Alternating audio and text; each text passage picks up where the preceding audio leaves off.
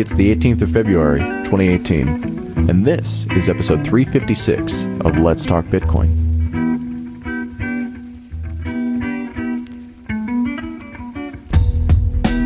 On today's episode of Let's Talk Bitcoin, I'm here with Andreas Antonopoulos. Hello. And special guest, Michael, one of the developers of the Mimblewimble project. Hello. Thanks both of you for being here today. So, Michael, we like to kind of just jump right into the meat of it. In a nutshell, what's the purpose of Mimblewimble? Just to start off, I'm a developer on the Grin project, which is an implementation of the Mimblewimble protocol, just to keep that distinct. Now, Mimblewimble itself is a blockchain format slash protocol, whatever you want to call it, that's designed from the ground up to give a very good level of privacy to its users. And the way it does that is through an amalgamation of a few existing technologies, such as confidential transactions is one of them, plus some additions that all combine together to give our users kind of a not a perfect guarantee of privacy. Obviously, nothing can do that, but certainly a very good one. So, when we're talking about blockchains and we're talking about especially ones like Bitcoin or Ethereum, there's a concept called pseudonymity versus anonymity, right? Anonymity is the absence of identity and the absence of kind of persistency and identity, whereas pseudo anonymity is where the identity of a person in real life isn't necessarily attached to whatever the identity is that exists in this other system, but that identity can exist in a continuous fashion, right? So if I'm dealing with you twice in two weeks in an anonymous system, then we might not know that we're dealing with each other twice. But if we're dealing with each other in a pseudo anonymous system, then even though I don't know who you are in real life, I still know that I'm dealing with you as the same person. So right. that's the sort of privacy implication that becomes problematic in Bitcoin is that when you're talking about, you know, a pseudo anonymous system, that's all great so long as you keep the connection between your real life identity and your pseudo identity separate. But as soon as that linkage is made, then the whole system kind of unwinds and becomes very much not anonymous at all. So there are upsides to that, but the downside of it is that you have a system that suddenly doesn't look very private at all. So it seems like you're trying to patch that problem. Right. I mean, in the case of Mimblewimble, it's certainly very anonymous. I mean, puts that go into the UTXO set, they're not traceable. You don't know who put them there. You don't know what the amounts are. There's no concept of address, which is kind of a new thing that people have trouble getting their heads around initially. So there's no addresses. Rather, we have kind of direct wallet to wallet transactions. A transaction is built completely outside the blockchain and then put onto the blockchain.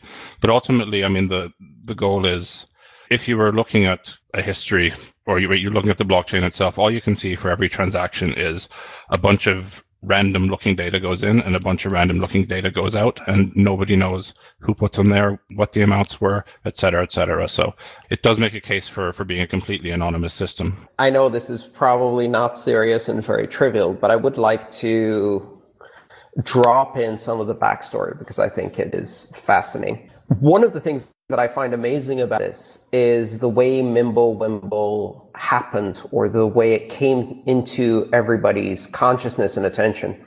So this is a story that's in some ways slightly better than the Satoshi Nakamoto story. One day, a user who has never logged in before shows up in the Bitcoin developers IRC channel, posts one message that's to an Tor onion site logs out, and is never seen again.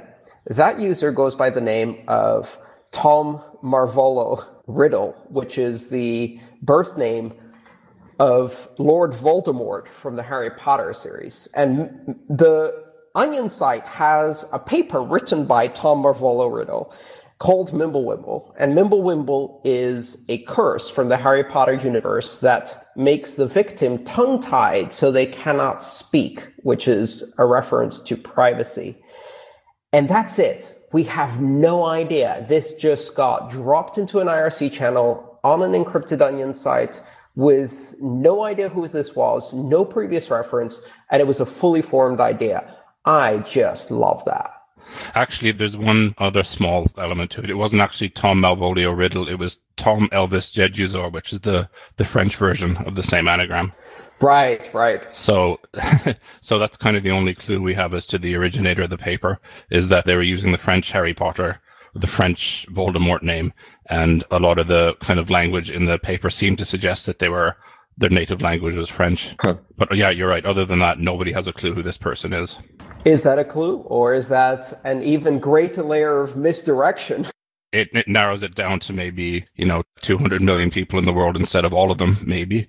But it, yeah, it could be misdirection as well. Nobody really knows. Can you talk to us about the difference between Mimblewimble and Grin? Because I introduced you as a developer of Mimblewimble, and it sounds like you're suggesting that Mimblewimble is more of a protocol like Bitcoin, and Grin is more of an implementation like Bitcoin, you know, Core or any of the other implementations that are out there. Yeah, absolutely. So, I mean, uh, Mimblewimble itself is the protocol, and this this is what was first described in the paper that we've just talked about. Um, now, that just kind of describes the blockchain format and how, how transactions might be formed in an anonymous way. What I actually work on is called the Grin project, which is a an implementation of the Mimblewimble protocol. It implements Mimblewimble, and then there's a whole lot of other decisions, obviously, that has to go on top of that, like proof of work, how fees are handled, all of this kind of stuff, which is kind of remains separate from the the Mimblewimble core. Interestingly enough, the Grin project was started by someone again, we don't we to this day still don't know who this person is, but someone who took on the name of Ignotus Peverell, which in, in Harry Potter, you can tell it's another Harry Potter name, is the inventor, I think, is the inventor of the invisibility cloak that Harry Potter wears. So that's where he got that name from. And again, this is about maybe six months after the, the initial Voldemort paper dropped. He kind of appeared on Bitcoin Wizards saying, I'm implementing this, you know, here's a start. And he caught the eye of Andrew Poelstra as well, who was the original kind of mathematician to pick up the Voldemort paper and verify it. And it all kind of spiraled from there. So we might want to talk about kind of both of them at, at separate time, but we do need to make a distinction between Mimblewimble and Grin. And Mimblewimble itself is in the public domain. As far as I know, nobody owns it simply because nobody knows who the originator was, and the originator never claimed it in any way. So when we're talking then about the Mimblewimble protocol, are there other implementations besides Grin that are kind of taking on this challenge? Not hard ones that I know about. There's been some talk in Monero about implementing Mimblewimble as a sidechain to add to their confidentiality features. Is Grin specifically intended for Bitcoin or is it more blockchain agnostic? Grin is its own its own coin and its own blockchain entirely. So everything is fresh and written from scratch, all to support the Mimblewimble protocol. Why go the direction of creating a specific blockchain for this when it's been something that's been talked about as an interesting feature that would be kind of welcomed into Bitcoin? Well, first off, trying to implement changes in Bitcoin can take years, as we all know, for good reason. With a new blockchain, we have the freedom to do whatever we want. There's parts of the protocol that kind of Voldemort had originally specified that turns out they don't quite work in practice. He actually made a, a mistake on the paper. There's some details when you actually put this into a kind of system that needs to build consensus that still need to be worked through. So the best way to do that is to be able to have your own kind of blank slate to work with, and you don't have to worry about any history or, or convincing a lot of other people that you need to make changes in order to support this. You can just put them in and you can try it. So I think that's mostly what drove the decision to create a Grin as its own coin. I don't want to kind of create this or promote this cliche that math is hard. But I read the Mimblewimble paper, I think it was kind of the week it came out, or it was posted, the developers started talking about it. And I downloaded the paper and I read it. I understood maybe about 30%. I understood what it was trying to do and why, but I didn't understand how. It was fairly obscure. And from what I understand, that was not just me, but a general reaction from a lot of even fairly sophisticated developers. And it actually took Andrew and a big effort to kind of translate it into a more approachable language and explain it during one of the scaling conferences that opened it up a bit further. You're not wrong there at all. It's a lot harder to understand, certainly as a developer, who doesn't necessarily have a, a mathematical background to come to terms with it and understand exactly how it works. And it does take, say, a bit more effort than some other blockchains to understand exactly how it works. Like myself, I don't have a particularly strong mathematical background, and it did take me a good while, I think, to really understand how it works. What it's actually based on is some tricks of elliptic curves. And once you kind of take some of the black box behavior of elliptic curves as granted, a lot of it just becomes basic algebra. So, you know, you have a private key, you multiply it by a scalar amount, and it becomes a public key. You can add these two keys together. And when you're actually trying to think about how this works, the formula kind of becomes not much more complex than, you know, GH plus VH and add them together. And that also creates a valid public key.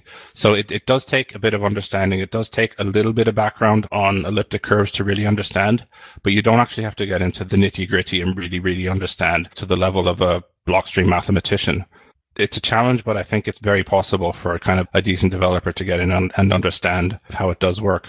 Does that make sense or? Yeah, that makes sense. I think we're going to try something even more challenging here though. I'd like to try and understand it without understanding any of the math, at least in basic form. I have a decent understanding of how something like Bitcoin works. And the thing that it's built on is it's a progressive history, right? There's no like balance for an address. You have to actually go back through the entire history and add up all of the different individual transactions that impact that address in order to actually figure out the balance at the end. So if you're telling me with this technology that we gain privacy by making it so you can no longer correlate those transactions to themselves or each other anymore, then how is it still a functional blockchain? Okay, in order to explain this, I think we have to talk about the constituent components a little bit. And the first thing, and this is probably something you've come across and, and understand already, is the notion of confidential transactions. We've talked about this in kind of the distant past, but I think this is an excellent time to recap. Okay. So as you said, in a Bitcoin transaction, you have to trace back the whole history right back to the Genesis block to be able to validate whether someone had the right to move that coin. In this case, in a confidential transaction, you're basically building up an amount. So say I have, I'm, I'm choosing an amount like 10. I want to send you 10 grins. And instead of just putting a 10 in the blockchain, I take that 10, I multiply it by a, a generator point on a curve, and then I add that to another generator point on a curve. Now I'm probably popping a bit technical here, but what that is essentially doing is creating two private public key pairs. Okay. So when you say a generator point, tell me what that is. yeah. okay. It, this is part of elliptic curve cryptography again. So if I'm creating a public key, all I'm doing is I'm multiplying a scalar, and a scalar is just a number I've chosen. Okay. And then I multiply that by a particular point on the curve. Uh-huh. Right. And the point on the curve is called a generator. Is that point random? Or is it preset? It's not random. It's called nothing up my sleeve, which means that for all intents and purposes, it is random and it's been chosen so that you can prove that nobody's chosen it for any nefarious purposes, okay. right?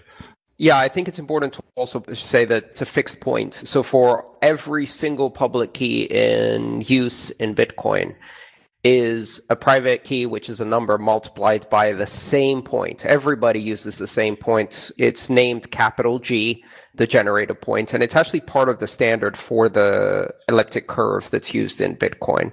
The idea of nothing up my sleeve is if you have a point on the curve and you don't know how that was chosen, maybe it has a special property and you don't know why or somebody's chosen it in a way to have certain properties.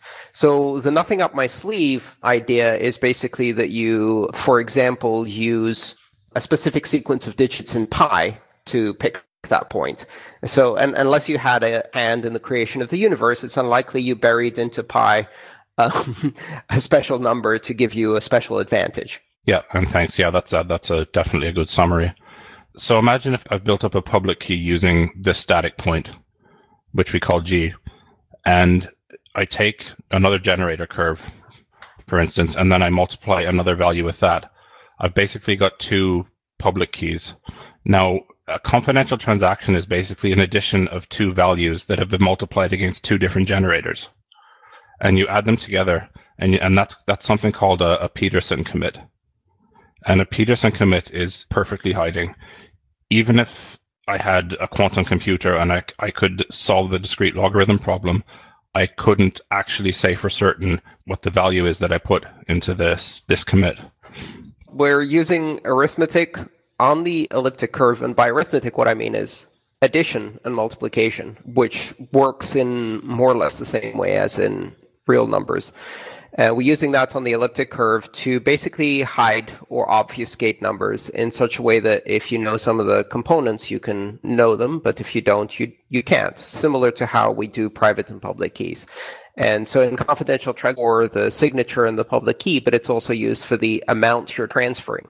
Okay. So basically what that means is that the information that's publicly available on the blockchain is not information that I can use to figure out the amount that's being sent or the address or both? The amount and something which we call a blinding factor. So one, one of these commits is the sum of two values that have been multiplied against two different generator points. The first value is the actual value of the transaction. The second value is basically a private key that I've just generated as part of the transaction. So to make it easier to understand, Adam, and I'm going to butcher the language because this is not accurate. The idea here is that you're encrypting the amount transaction. If you want to combine this with also obfuscating the addresses, there's other techniques for doing that, like CoinJoin or TumbleBit or stealth address, etc. But the difficulty that was confidential transactions was encrypting the value, because if you have clear values, then uh, statistical analysis break the other confidentiality techniques. So what you're doing is you're encrypting the value. And the trick here is that you can verify it without knowing what it is. Just like you can verify a signature without knowing the private key, you can verify that the amount adds up in the transaction. The person actually had that money to spend it without knowing how much it was. Yeah, that's right. It's probably a good time to point out as well that Mimblewimble it does away with the concept of addresses entirely. Oh, okay. So then what is used in place of addresses? Direct interaction between the, the parties who are actually making the transaction. I'll probably have to come to that a little bit later on, but that's just one thing that, that needs to be clear is that there are no addresses in any of this. There's just outputs. So originally in the Bitcoin protocol, there was the concept of IP to IP transactions, which require that both parties be online and have a direct connection between their clients. Is it something similar to that that you're doing here? That's what's being implemented at the moment because if you have a transaction that needs to be interactive, it's kind of the most obvious way to go, but it certainly doesn't need to be over HTTP or IP to IP. It could be over carrier pigeon. It could be over email. The creation of the transaction itself is kind of a separate thing from the blockchain. So transactions are created separately and then applied to the blockchain afterwards. Okay. So I think I, I have an idea of what we're talking about now. Right now, we can think about Bitcoin as like kind of like a, a mail system or something, right? It's terrible analogy, but this is more of like a lockbox system where when I'm making a transaction, I actually create a unique lockbox and then this uh, out of band off the blockchain communication that I'm doing directly to the person who I'm sending it to, I'm actually sending them the secret that then allows them to make the claim on the blockchain. Is, is that right? Right. You're not wrong. It's just there's some aspects of the protocol that probably are important now. Because the first part of it is just the confidential transactions part of it. But there's the notion of summing and the way that amounts are actually proven and the way ownership is proven that I think is important to Mimblewimble that I think we need to, to move on to next. We have these confidential transactions. I've called them Pedersen commits, but they're just kind of outputs on the blockchain. Now, the real meat of Mimblewimble and how that adds to it is that instead of having to look at the history of all of these outputs, in order to prove that an output or a transaction is valid, i.e., it hasn't created any money out of nowhere, um, and the only person who can spend it is a person who actually owns it, is the notion that you can just sum these things. Whereas in Bitcoin, you have to trace the history of every single transaction back to the, the beginning in order to validate it. In this case, instead of tracing them, you can just simply sum them together to ensure that the inputs plus the outputs all sum to zero. And that's using the same sort of cryptographic tricks we talked about earlier. So a Mimblewimble transaction is essentially all of the inputs and all of the outputs involved in the transaction are summed together. And in order for the chain to validate it, it simply needs to prove that all of the amounts add up to zero instead of actually having to trace through the entire history. Does that make sense? In financial terms, what we're talking about is you're doing the double entry bookkeeping. You're summing up to make sure that the accounts are valid because the entries on one side match the entries on the other side. But because you're doing it with elliptic curve arithmetic, you don't know what the actual numbers are. Yeah, that's probably a, a very good analogy. So when I put together a Mimblewimble transaction, I have all of the inputs and outputs that have gone in and they're all summed to zero.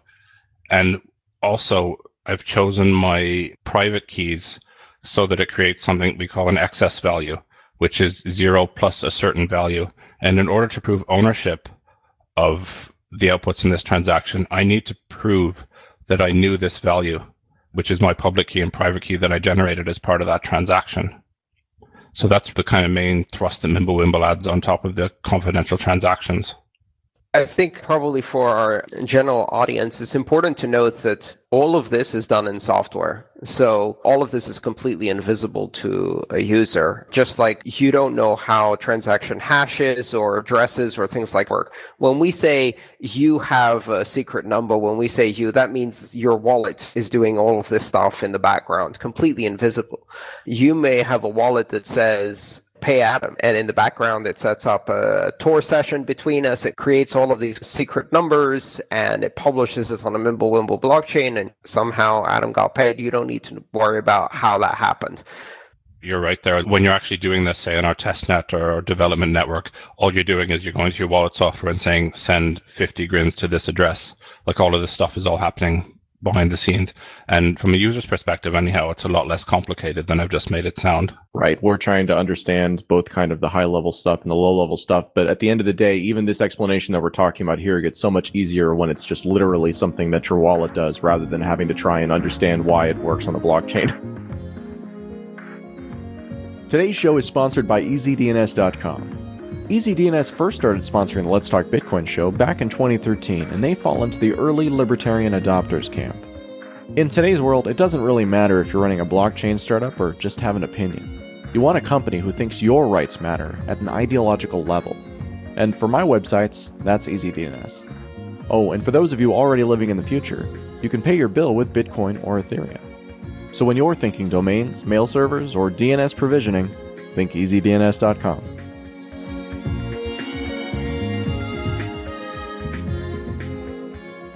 there's one more very important point about Mimblewimble that I haven't mentioned yet. Because all of my transactions and all of my blocks are basically a lot of outputs that sum to zero, it turns out that I don't actually need to keep them around forever. Because if they sum to zero, they kind of they're removed from the equation and I don't need to use them in any future kind of summing that I do. So we have this notion of cut through, which means that rather than having to keep the whole history of the blockchain around and all the outputs around, is we can get rid of them if the transactions in a block add to zero, we can simply cut them out and everything still sums. So what that ends up giving us is is a huge amount of space savings compared to your average blockchain. So instead of keeping the entire history like we have to do with something like Bitcoin or Ethereum, because the entire history is relevant to the continued validity of the system, doesn't doesn't that have an impact though on how easy it is to to break through things if you don't have to care about the history to that point? No, absolutely not, because you can set up nodes to work in different ways. You can have a full archival node that decides to keep the entire history.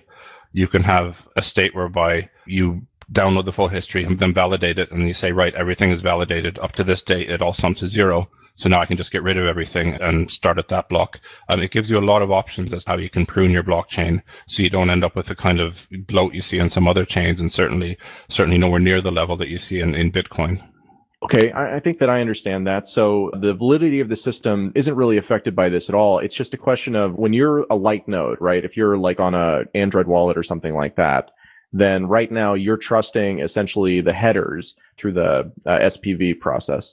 And what you're saying here is that this type of transaction, by nature of the fact that it all settles to zero if it's uh, appropriate, means that you don't have to just trust the headers. You can just trust the transactions or the blocks. Yeah, that's right. Or I could have beforehand just looked at the whole state and downloaded everything. But once I have that, I've thrown it all out so I can keep the UTXO set and the transaction, something we call transaction kernels that kind of holds all the signatures that proves this. Uh, interesting. So you could download it and validate it all once and then know that you started from a correct basis and then only maintain the, the kind of most recent stuff, but still have that validity because to have gotten to that point, it must be true. And you already verified that. That's very interesting. Yeah. Yeah, that's exactly it. Yeah. Cool. So what other kind of implications are there for this technology? Where else do you think that we'll see it pop up? For well, Mimblewimble itself, it, it's hard to say. I mean, it, it's uh, Grin is kind of the first implementation of it. And and I have to say all of this stuff has been theoretical up until this point. So we're we're doing a lot of work to kind of bring this all of this theoretical into reality and make it actually work within a blockchain. So you're rolling out the Grin blockchain for this. We're actually talking to you because, like I said, this is kind of more of something that's seen as a potential privacy improvement for something like Bitcoin. How could something like this be applied to Bitcoin? Would it require a lot of changes at kind of a fundamental level, or is it more just it needs to be proven out before it can be politically palatable? Yeah, yeah. Well, I mean, whenever you're talking about making improvements to Bitcoin, it's going to remain largely theoretical for a very long time. Indeed. So, in our case, I think having a good coin out there that actually has proven the technology, proven it works, you can build a viable blockchain on top of it. All of the other kind of periphery stuff, like the proof of work and the your emission schedule and your fee schedule and what have you, is kind of on, secondary to that. I, I think the main goal of the Grin project is really to use Mimblewimble for real and to prove that it works. And then, you know, from there, once that case is built, then we can think about applying it to other, whether other projects want to apply it. Yeah, when can people use it and how would people use it? Would this be used the same way that, for example, I might use Zcash today as a completely separate privacy focused blockchain and coin? Do you envision me using it in conjunction with Bitcoin in the future? And when is this likely to happen? Well, at the moment, we're in the process of developing our test network. So we, we launched a test net a few months ago, which was the first version of the chain. And that was done using a reduced version of the proof of work, just really an experiment to kind of test all of the kind of fundamental components of the blockchain to work out bugs and get them working.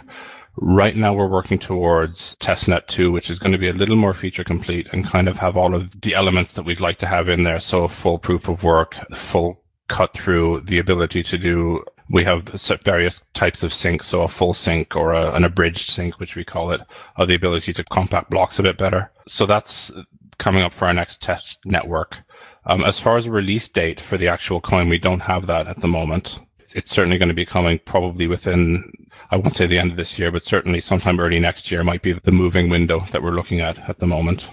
It's funny. It used to be worth pointing out when someone was doing an ICO and then suddenly everyone was doing an ICO. And now for the last 18 months, we haven't talked to anybody who's doing an ICO because you can't tell if they are just selling something that looks like a dream or if they're actually something new and there's no real time to vet it and it's a terrible value proposition generally speaking. So it's worth mentioning here that they're all unlicensed securities as we know after yesterday's testimony by the, or 2 days ago I guess at this point. Regardless of that, it's worth mentioning that uh, the launch of your token is not going to be using an ICO. No, and, it, and it's definitely not a token. I wouldn't use that word and it's definitely not a token. So talk to us about what what is actually the plan for rolling it out and how can people who are both kind of on the more technical development side who might want to contribute, how can they get involved and how should people who are not on the technical side more like me but are interested in this project get involved? Okay, sure. One of the things about Grin and this is probably the reason that I was attracted to it in the first place is that there's no scamminess about this whatsoever. There's no plans for an ICO, there's no plans for any pre-mine we have no intention of taking any of the mining take for the first while. We may reserve the right maybe to put a voluntary 1% you know contribution back to the development team in the default miner, but that's that's as far as we've gone. The launch date will be pre-announced. Our funding is completely volunteer driven and kind of on a we follow Monero's model as in we put up a request, you know, to fund a developer for, for, three months and then ask the community to fund that on the understanding that nobody is to give us any funds with the expectation of any return or any influence on what we're doing. So from that perspective, this is a very pure project and none of the developers who are working on it that, that I know of anyhow are motivated by anything other than a desire to see the technology work and out of a technical interest. So th- there's no there's no get rich quick scheme going on here at all. What do you see as the long term future of this project? Do you think of it more as an experiment, like to kind of prove out the concept, or is this actually something that you think has a long term future? Oh, I, I definitely think it has a long term future. The nice thing about it is, as opposed to something like Zcash, where there's a, a corporation behind it and funding behind it and a big hype to get it onto markets and what have you, I very much see this coin growing organically as in we have our first release. You know, the only way you can get it is mine it. You can't go and buy it on an on an exchange. And we'll continue to improve the technology as it goes along. We actually have a hard fork schedule built in for the first two years, so we can test things in the wild and then make decisions with at, and hard fork it at specific points so that we can correct anything that we've got wrong previously. So I definitely see this as a long term organic growing type of project as opposed to something that someone's thrown out there and trying to pump up as quick as possible. So, for people who are interested, where should they be uh, going? What websites are applicable or relevant here? The best starting place is grin-tech.org. which is a, lovely green and black website that kind of reflects our ethos um, with no design sensibility whatsoever. um, but that will give you a link to kind of the code in GitHub to a forum that we've launched recently um, on using Discourse, where you can discuss these things. You can talk with the developers directly on Gitter. We're all very active on there. And, and the other thing about this project is all the development there are very, say, very professional. If you ask a question, you, you'll get a polite response. Nobody's going to try and make you feel stupid because no doubt we, we all felt stupid when we were first trying to join the project and first trying to figure out what Mimblewimble is all about. So I really do think it stands apart from a lot of other projects out there. Thanks for listening to this episode of Let's Talk Bitcoin. Today's show was sponsored by EasyDNS.com and featured content from Michael, Andreas Antonopoulos, and Adam B. Levine. This episode featured music by Jared Rubens and General Fuzz. Today's show was edited by Matthew Zipkin.